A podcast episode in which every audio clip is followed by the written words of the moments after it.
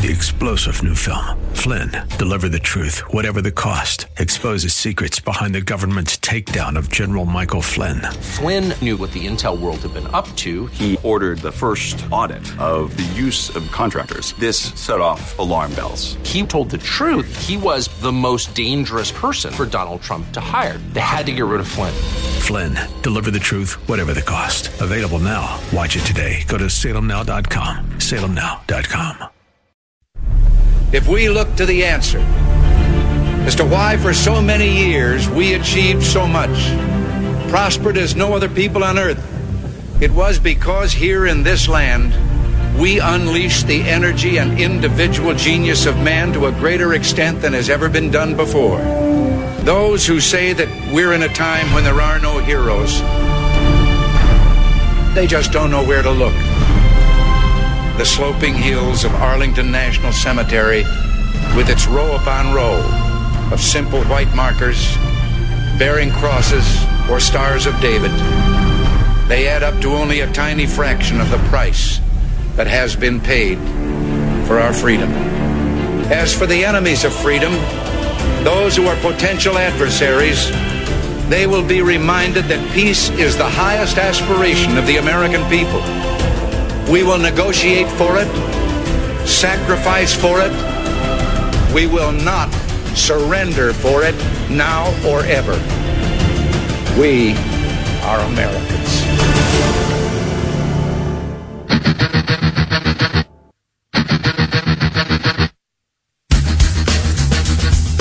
This is the Bob Frantz Authority on AM 1420.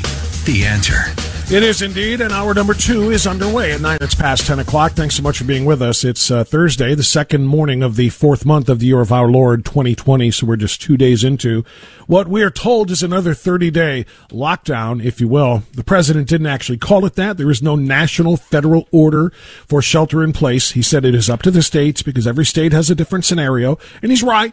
But I think some 37 states have indeed put in place some sort of shelter in place or stay at home orders by uh, their various governments and state assemblies. So uh, this is where we are. And he says uh, about 30 more days, you know, or 28 more days now is what we're going to have to deal with and before we're able to reevaluate. The question is, as always, is the cure perhaps worse than the virus.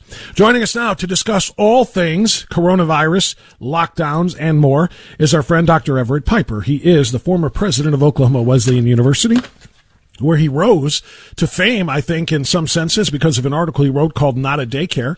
Uh, and then he turned that into a book. He is now a best selling author because of that book. He is a columnist for the Washington Times, and he is a very highly sought after public speaker as well as political pundit. Dr. Piper, good to have you back. How are you, sir?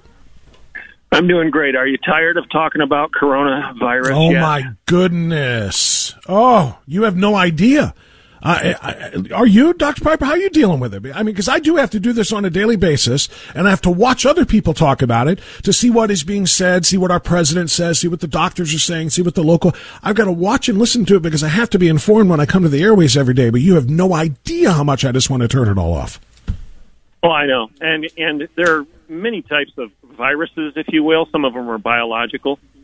Some of them are intellectual and mental and spiritual. And I think a virus plaguing our entire country right now is this virus of negativity and fear. Um, and we need to we need to address that virus just as much as we're addressing the, the one that attacks body. In fact, uh, if I my theology may be off here, so I'll be the first to admit it.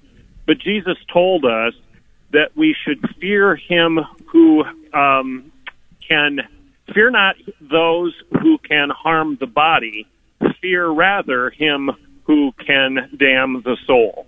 Now, is this virus of negativity and fear, is this virus of forfeiting our freedoms, is this virus that's corrupting our mind, heart, and soul, is it something that we should be fearful of? Well, Christ himself tells us that we should be fearful of the things that attack those essential components of our identity and our human being as much, if not more so, than those things that actually attack the body. That is uh, a very. I love the fact that you found scripture uh, to to make that point as well as you often do, and that is very well said. Let's let's just dive head on into your column for the Times uh, from this past Friday.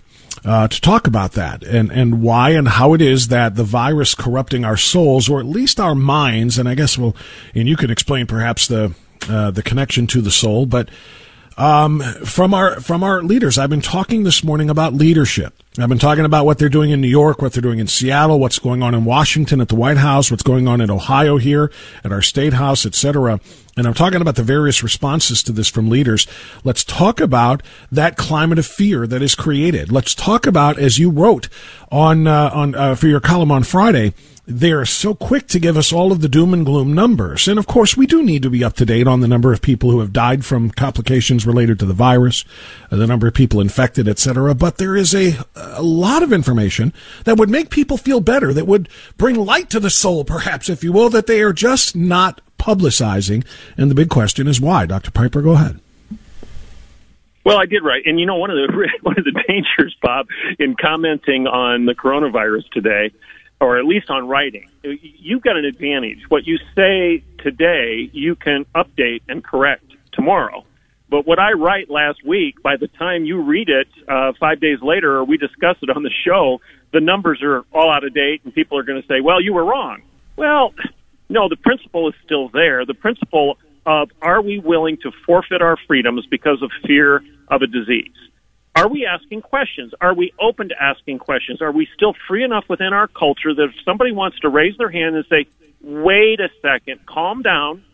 There was an article in the Wall Street Journal just last week that said, uh, it, it was written by two professors from Stanford, medical school professors from Stanford, who did their analysis of the data, and they came to the conclusion that the mortality rate for COVID 19 is one tenth, one tenth of the mortality rate of the annual uh, annual flu. Now that's good news. Are they right? Are they wrong? I don't know. They're credible sources. These are guys that know what they're doing. They've run the numbers. They've suggested that the mortality rate is not the apocalypse that we're hearing.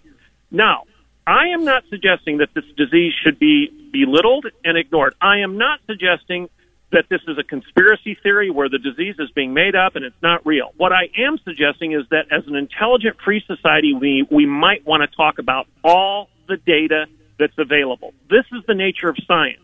Be constructively critical, ask good questions, be open to hearing the answers before you draw a conclusion. But yet we're not seeing that out of the media. We don't hear about the good news.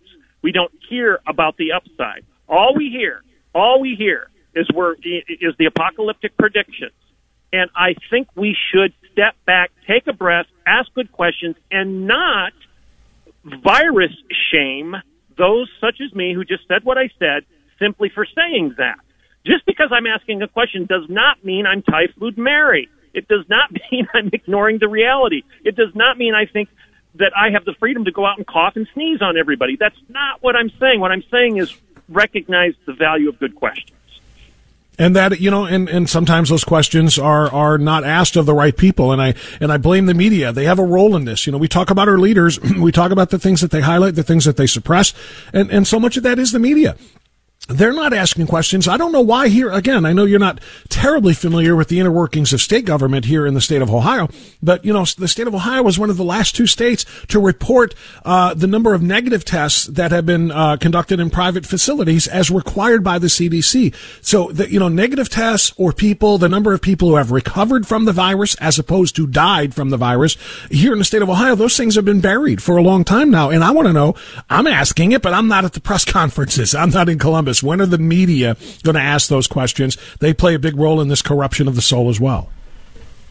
You know, it's it's almost like this is the first disease that has it's the Vietnamization of disease of the flu. And what do I mean by that? War, the coverage of the war in Vietnam changed the very nature of how a free society of free people in the United States accepted or rejected the idea of war we know that because we saw the news on a minute by minute basis, we saw the death toll, we saw the body counts, we saw the body bags, we saw it every night with Walter Cronkite and the crew on the news. It was relentless. We know that it affected the psyche, the mind, the heart, and the soul of the American people to the point where they said, enough is enough. We're not going to accept this anymore.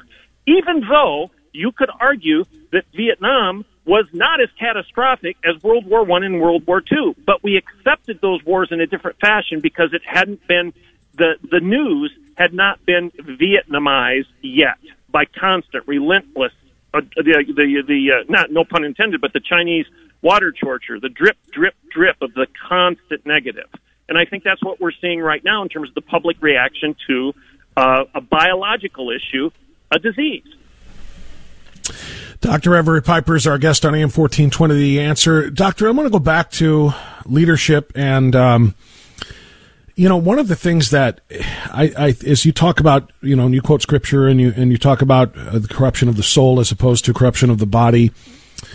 Um, the one place that people, I think, can find solace, um, is being taken away from them in the name of the health crisis. And of course, I'm talking about their houses of worship talking about their their churches or their synagogues or even their mosques. Um, that's the one thing that's being denied. Church services are deemed to be non-essential, and in fact, some uh, police officers have already, upon orders from uh, various local governments around the country, have have broken up church gatherings. Um, I, I use that to point to Bill De Blasio from last week, the mayor of the biggest city in, in the country, who said the following. I want to say to all of those who are preparing for the potential of, potential of religious services this weekend, if you go to your synagogue, if you go to your church, and attempt to hold services after having been told not to do so, our enforcement agents will have no choice but to shut down those services, he says. Then continues uh, calling upon religious citizens, asking that anyone who witnesses services be, uh, taking place to report them to the congregation's officials and request that they stop services. Should that not be enough, the mayor said, authorities may, quote, take additional action up to the point of fines and potentially closing the building permanently, end quote. Dr. Piper, I don't have to tell you what that means, but I want to hear you describe it. This isn't about breaking up a service right now for the fear of spreading the virus. It's about re- revenge. It is about avenge, avenging uh, somebody who dare defy the all-powerful authority of, in this case, the local government. Go ahead. It's stunning. It's stunning that he would go from, we want you, we're asking you, we're requesting that you not have services during this time where we don't understand the um, contagion that is before us. So, church, synagogue, we're asking you to help us. That is one thing. And frankly, as a Christian, I think I'm obligated to show deference to my brother who may be afraid. Uh, Romans 13 tells me if eating meat offends my brother, then I shouldn't eat meat. Well, if congregating with people who might be contagious, offends my brother, and makes a non Christian or a Christian fearful, then maybe I, out of deference to them, want to step back away and say, okay, let's talk this out. But to be told by the government that you will, we order you to shut down, and if you don't, we will penalize you not only now, but permanently, is Orwellian it's as if Aldous Huxley is laughing at this brave new world, this utopian, this this it's not a utopia. It is a frightening result. I know I need to be quiet and let you take a break.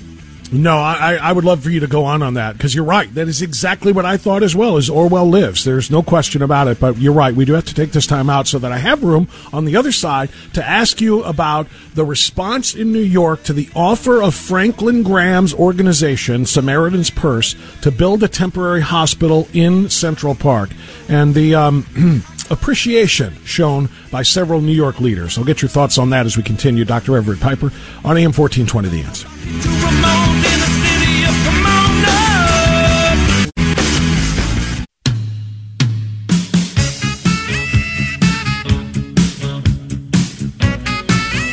Okay, 1023 now. We continue.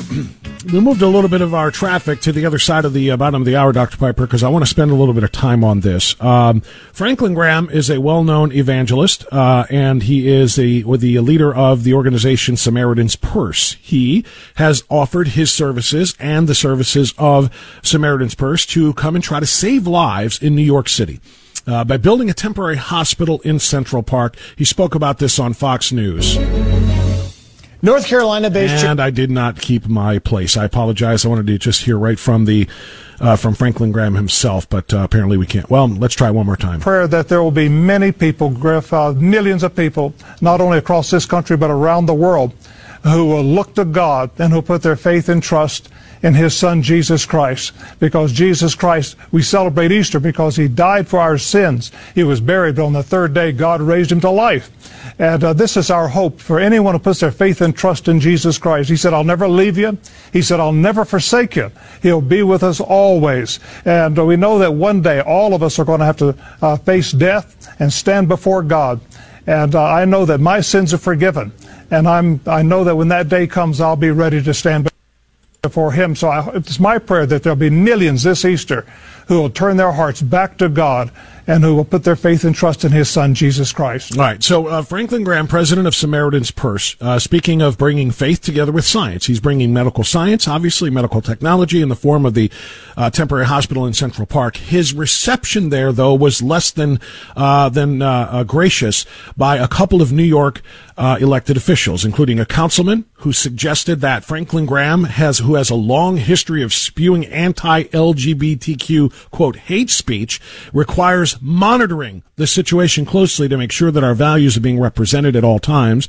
And then State Senator Brad Hoylman, who suggested that Graham, because of his anti-LGBTQ views, might treat um, uh, different patients uh, differently based on their sexual orientation uh, in the uh, medical tents that are being put up that's a lot of information, but the bottom line is this. There's a charitable effort being offered by a Christian evangelical that is being uh, ridiculed and, uh, uh, and unappreciated by liberal leaders in New York City. Dr. Piper, go ahead.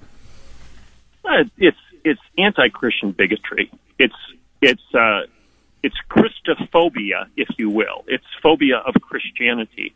It is this anti Christian, anti-religion, anti-conservative agenda. There was another op-ed in the Washington Times during the same time frame, frame as these, uh, as this story, where an op-ed in the New York Times actually said that the coronavirus is being spread by conservatives and Christians, and we are to blame. I mean, I want to ask, what's next? Are you going to blame us for burning Rome while Nero fiddles, and are you going to march us off to the Colosseum as punishment for that? This is crazy, and it is not in keeping with a truly civil society that will accept people of different views and allow them to engage in the public square for common good. You know, you can disagree with Franklin Graham's view of Christianity. I don't. I embrace it. But an atheist or an agnostic should acknowledge and be thankful for the fact that he's trying to save human lives and he's serving people. Samaritan's Purse is an organization that feeds the hungry, it provides medicine for the sick, and it has been doing so for decades. It has never discriminated on the basis of religion. They give food and medical care to Muslims, to Jews, to atheists, to agnostics, to Anglicans, to Anabaptists, to Catholics, and to charismatics. Samaritan's Purse does not care. They provide you with the services you need medically, and physically. That is what they do. And while they do so, they talk about the gospel of Jesus Christ. Let them do so. In fact, if I were an agnostic or an atheist, I would say, who cares? They are helping the people. And oh, by the way, Bob, it's interesting that while these people that are pro LGBTQ are railing against Franklin Graham for serving gays and homosexuals, as well as everybody else that needs medical care, while they're railing against him, they ignore the medical data that was on January 25th, the total number of deaths worldwide for coronavirus on January 25 was 21,000. On the same day, the total number of deaths as a result of HIV AIDS was 391,000. So there is a issue here with regard to the lack of consistency and care for those things, those uh, diseases that are the result of human activity. Franklin Graham's solution might actually help people stop getting HIV and AIDS because he's addressing the behavioral choices that bring people to the table that brings that disease with them. You know, and I'm glad to hear you address that part of this because I have a big problem with people being labeled, particularly evangelicals, being lab, uh, labeled um, as as anti-LGBTQ or, or or LGBTQ bigots, etc., because they simply believe in the biblical definition of marriage, and that's what Franklin Graham has said mostly, as, as well as so many others. You know, if you're opposed to same-sex marriage, it does not make you a bigot; it makes you somebody who is adhering to your faith and adhering to Scripture, and that is not something something that is supposed to be frowned upon or, uh, you know, uh, um, uh, made a reason to attack somebody simply because they actually believe in their religion. The Second Amendment is supposed to protect that. Or, excuse me, not the Second, the First Amendment, excuse me. Exactly. And you know what? I'm go- I've said it a thousand times on your show. I'm going to say it very briefly one more time. Mm-hmm. The biblical worldview is the highest view of humanity. The biblical worldview is a worldview that elevates humanity to the imago Dei, the image of God. We have the thumbprint of God on our heart, mind, and soul. We are not animals. We are the imago Dei. We are not the imago dog. We're the imago Dei, the image of God. We elevate the human being to the highest compliment ever given in the history of humanity as to who you are as a man and a woman. We do not dumb down the definition of the human being to nothing but your inclinations, whether they be sexual or otherwise. Your identity is more than what you're inclined to do.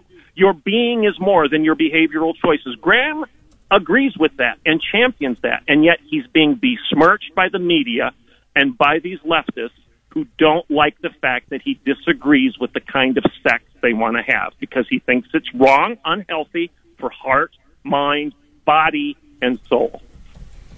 Dr. Everett Piper stated so eloquently as always. I appreciate all of your analysis, your scriptural uh, um, analysis as well, Dr. Piper, and thank you so very much. Continued health to you and all of those around you, and we'll talk to you next week. Blessings. Bye bye. Thank you, Doctor. Dr. Everett Piper on AM 1420. The answer takes us to our 1030 news. On the flip side of the news, we're going back into the geopolitics of the COVID-19 Chinese coronavirus. And specifically, we're going to talk about China's role in this. Not just whether or not the virus came from bat soup in a wet market in Wuhan or it came from a bioweapons lab, one of two located in Wuhan, but it's what China did about it after the fact. That's what we're going to talk about with our next guest on AM 1420 The Answer.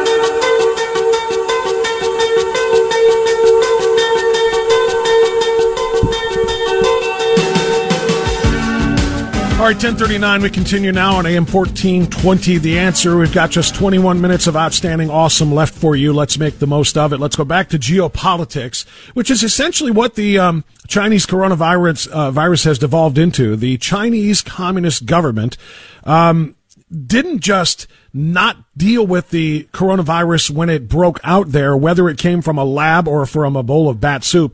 They deliberately covered it up and allowed people to travel from Wuhan into other parts of the world, which is, which is of course what led to this global pandemic. And now the Chinese government is trying to profit from it.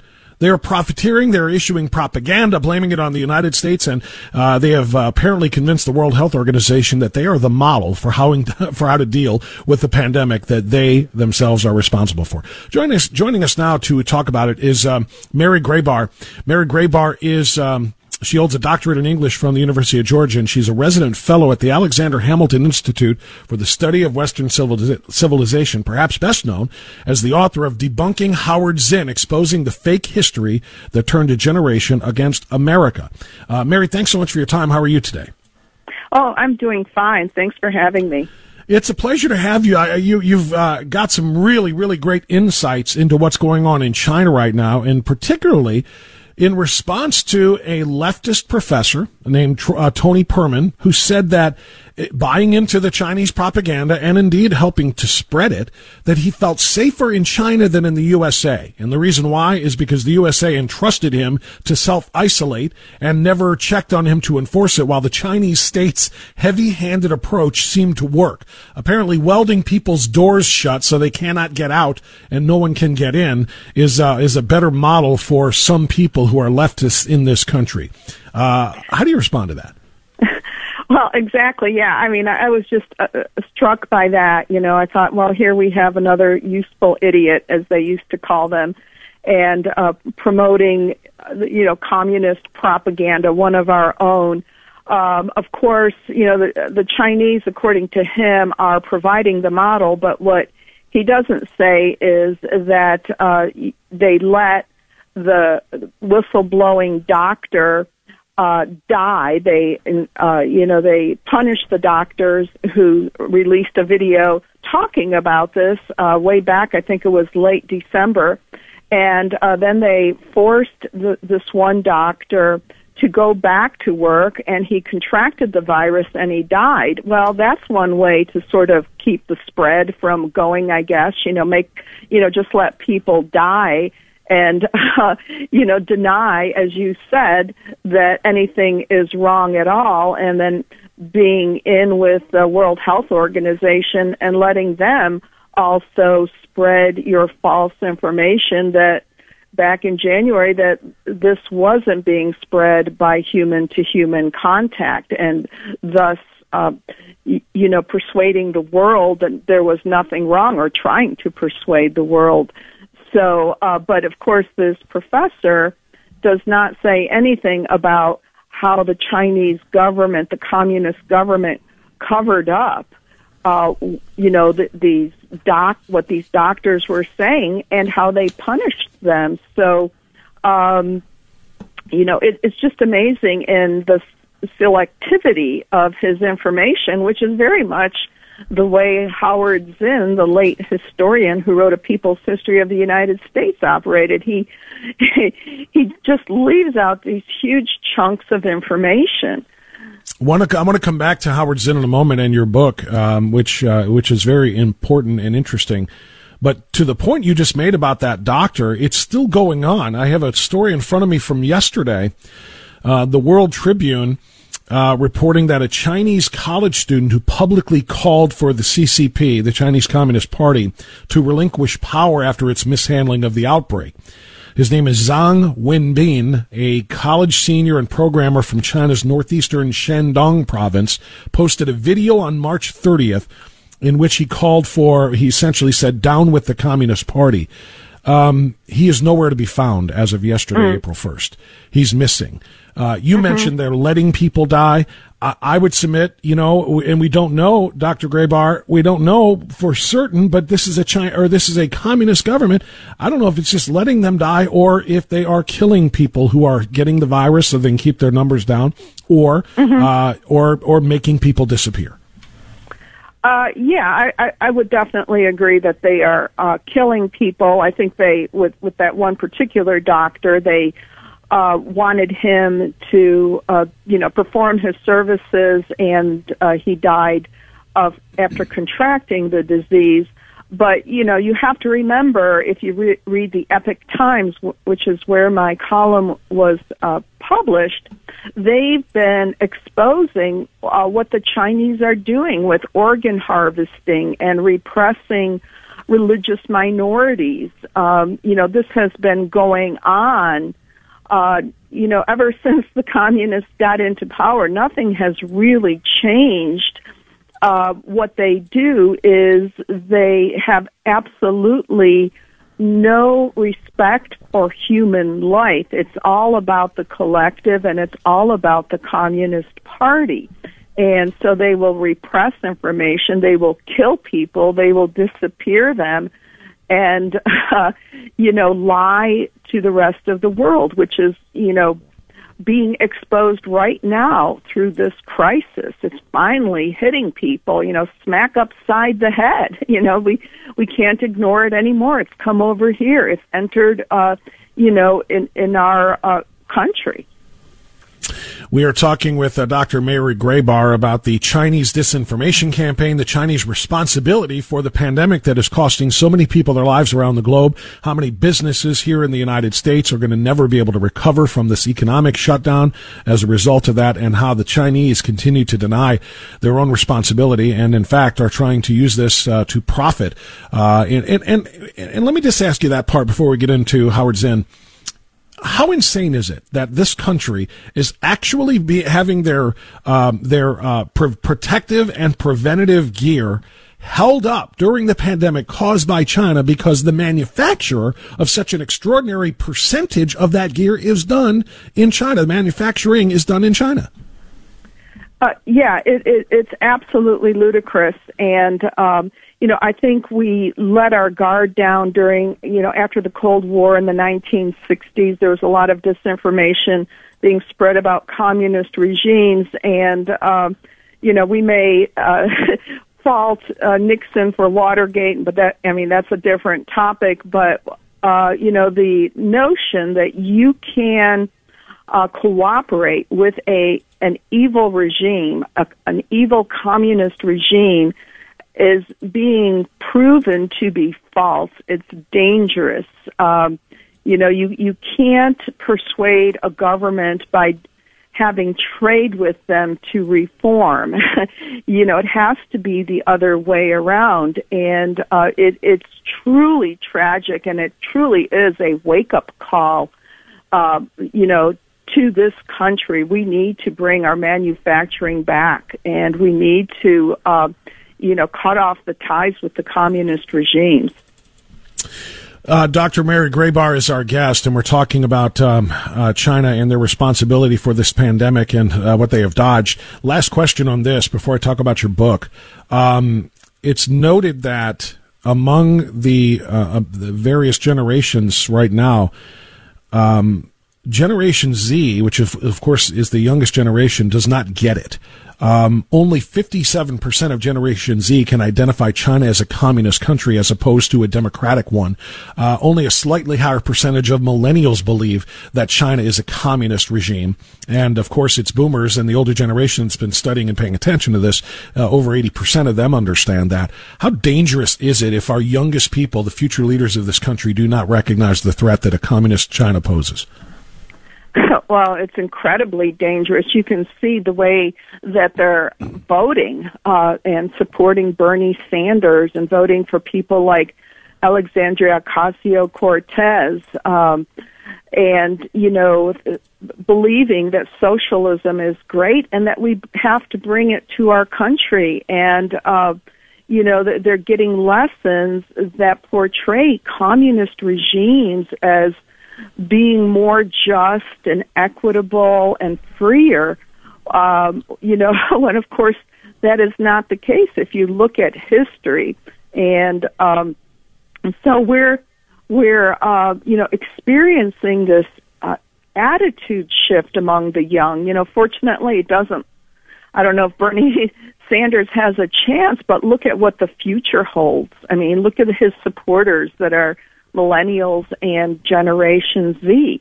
I mean, it's, you know, we've imported this virus or this uh, virus has, you know, infiltrated this country, but we've got the virus of thinking that communism is great. And this is what, you know, the, the people that are, you know, the, the future of our country believe. I mean, and a lot of these people are already middle aged and they believe this. They believe what they've been taught in school. Uh, Dr. Grabar, let's talk about Howard Zinn. Let's talk about your book, Debunking Howard Zinn, Exposing the Fake History That Turned a Generation Against America. Not only do people know who he is, give us a little synopsis of him and the book that has been called by some kind of an American Mein Kampf uh, uh, in, uh, from, from the Hate America left. Tell us about him. Yeah, uh, it, uh, it is like Mein Kampf. That's from David Horowitz, who, um, you know, wrote a nice blurb for it, and it is propaganda. It is, uh, it is a work that's intended to gin up hatred, and and the hatred is for the United States. Howard Zinn was born in 1922. Um, he grew up in uh, New York City in Brooklyn, and uh, was the son of Jewish Russian immigrants who never really uh, made it, you know, financially lower middle class. And uh, he joined the Communist Party. So he was a member of the Communist Party from about 1948 to 1953. And uh, so he had served in World War II as a bombardier, came back um, and worked on his PhD from Columbia in history, and while he was doing that, he was also teaching Marxism at the Communist Party headquarters. He dropped his official membership, as m- many communists did at the time, in order to infiltrate the institutions, and he got a job uh, teaching at Spelman College in 1956. And he taught there until 1963 when he was fired for insubordination. Um, now, Spelman College, uh, for people who aren't familiar with it, uh, was a college, a small Christian college for black women. And uh, Howard Zinn, the atheist communist, turned the students against uh, their religious upbringing, said you don't need to go to chapel, you don't need to follow the curfew, and was fired by the first black and the first male president of that college for insubordination. Howard Zinn claimed he was leading them on civil rights uh, campaigns. He then got a job at Boston University and taught there until he retired in 1988 and his primary focus was, of course, uh, spreading po- propaganda through his classes. He led uh, many um, anti-Vietnam War protesters. He was known for that in the 1960s and 1970s, and made headlines, and then tried to uh, get a propaganda win for the North Vietnamese by going with Father Berrigan to get three American POWs. And uh, well, uh, uh Dr. Grabar, I need to I need to jump it. in here. Yeah, I need to jump in here because it's a you could go on for a long time. I know about yeah. about Howard Zinn, uh, and I and I want people to read your book so they can learn more about him, and then the facts. Uh, you know, countering his ridiculous um, manifesto of hatred for the United States. Uh, Mary Grabar's book is debunking Howard Zinn, exposing the fake history that turned a generation against America. It's a Regnery book. It is an outstanding read. It's something I highly recommend. Mary Grabar is the author. Mary, thank you very much for the time, for the analysis of what's going on in China, and for writing this book. I wish you all the success in the world. Thank you. Thank you. That's Mary Grabar. It's 1053. We've got to get out and come back in and wrap it up on AM 1420, The Answer.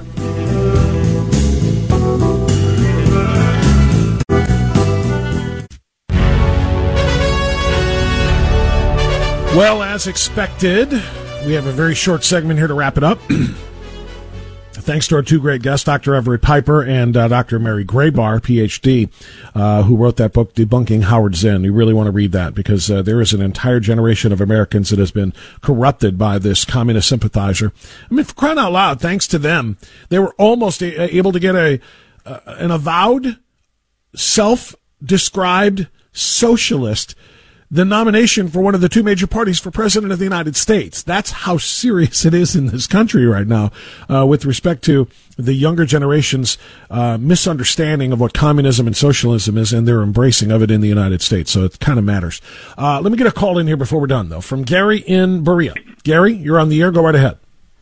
Hey, Bob, it's Gary Broberg. I want to encourage you and all your listeners to um, check out the uh, Akron Beacon Journal tomorrow. There's going to be a major article uh, that discusses a plan and a technology for being able to check everybody for the coronavirus within 30 days in the state of Ohio, and hopefully the plan will catch uh, other, you know, catch the fancy of other states. So that's it. It'll be in Akron Beacon Journal tomorrow.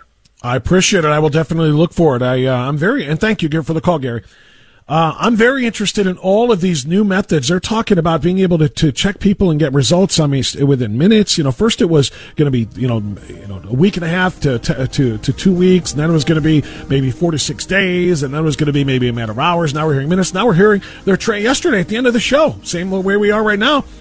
Somebody called and told us about dogs.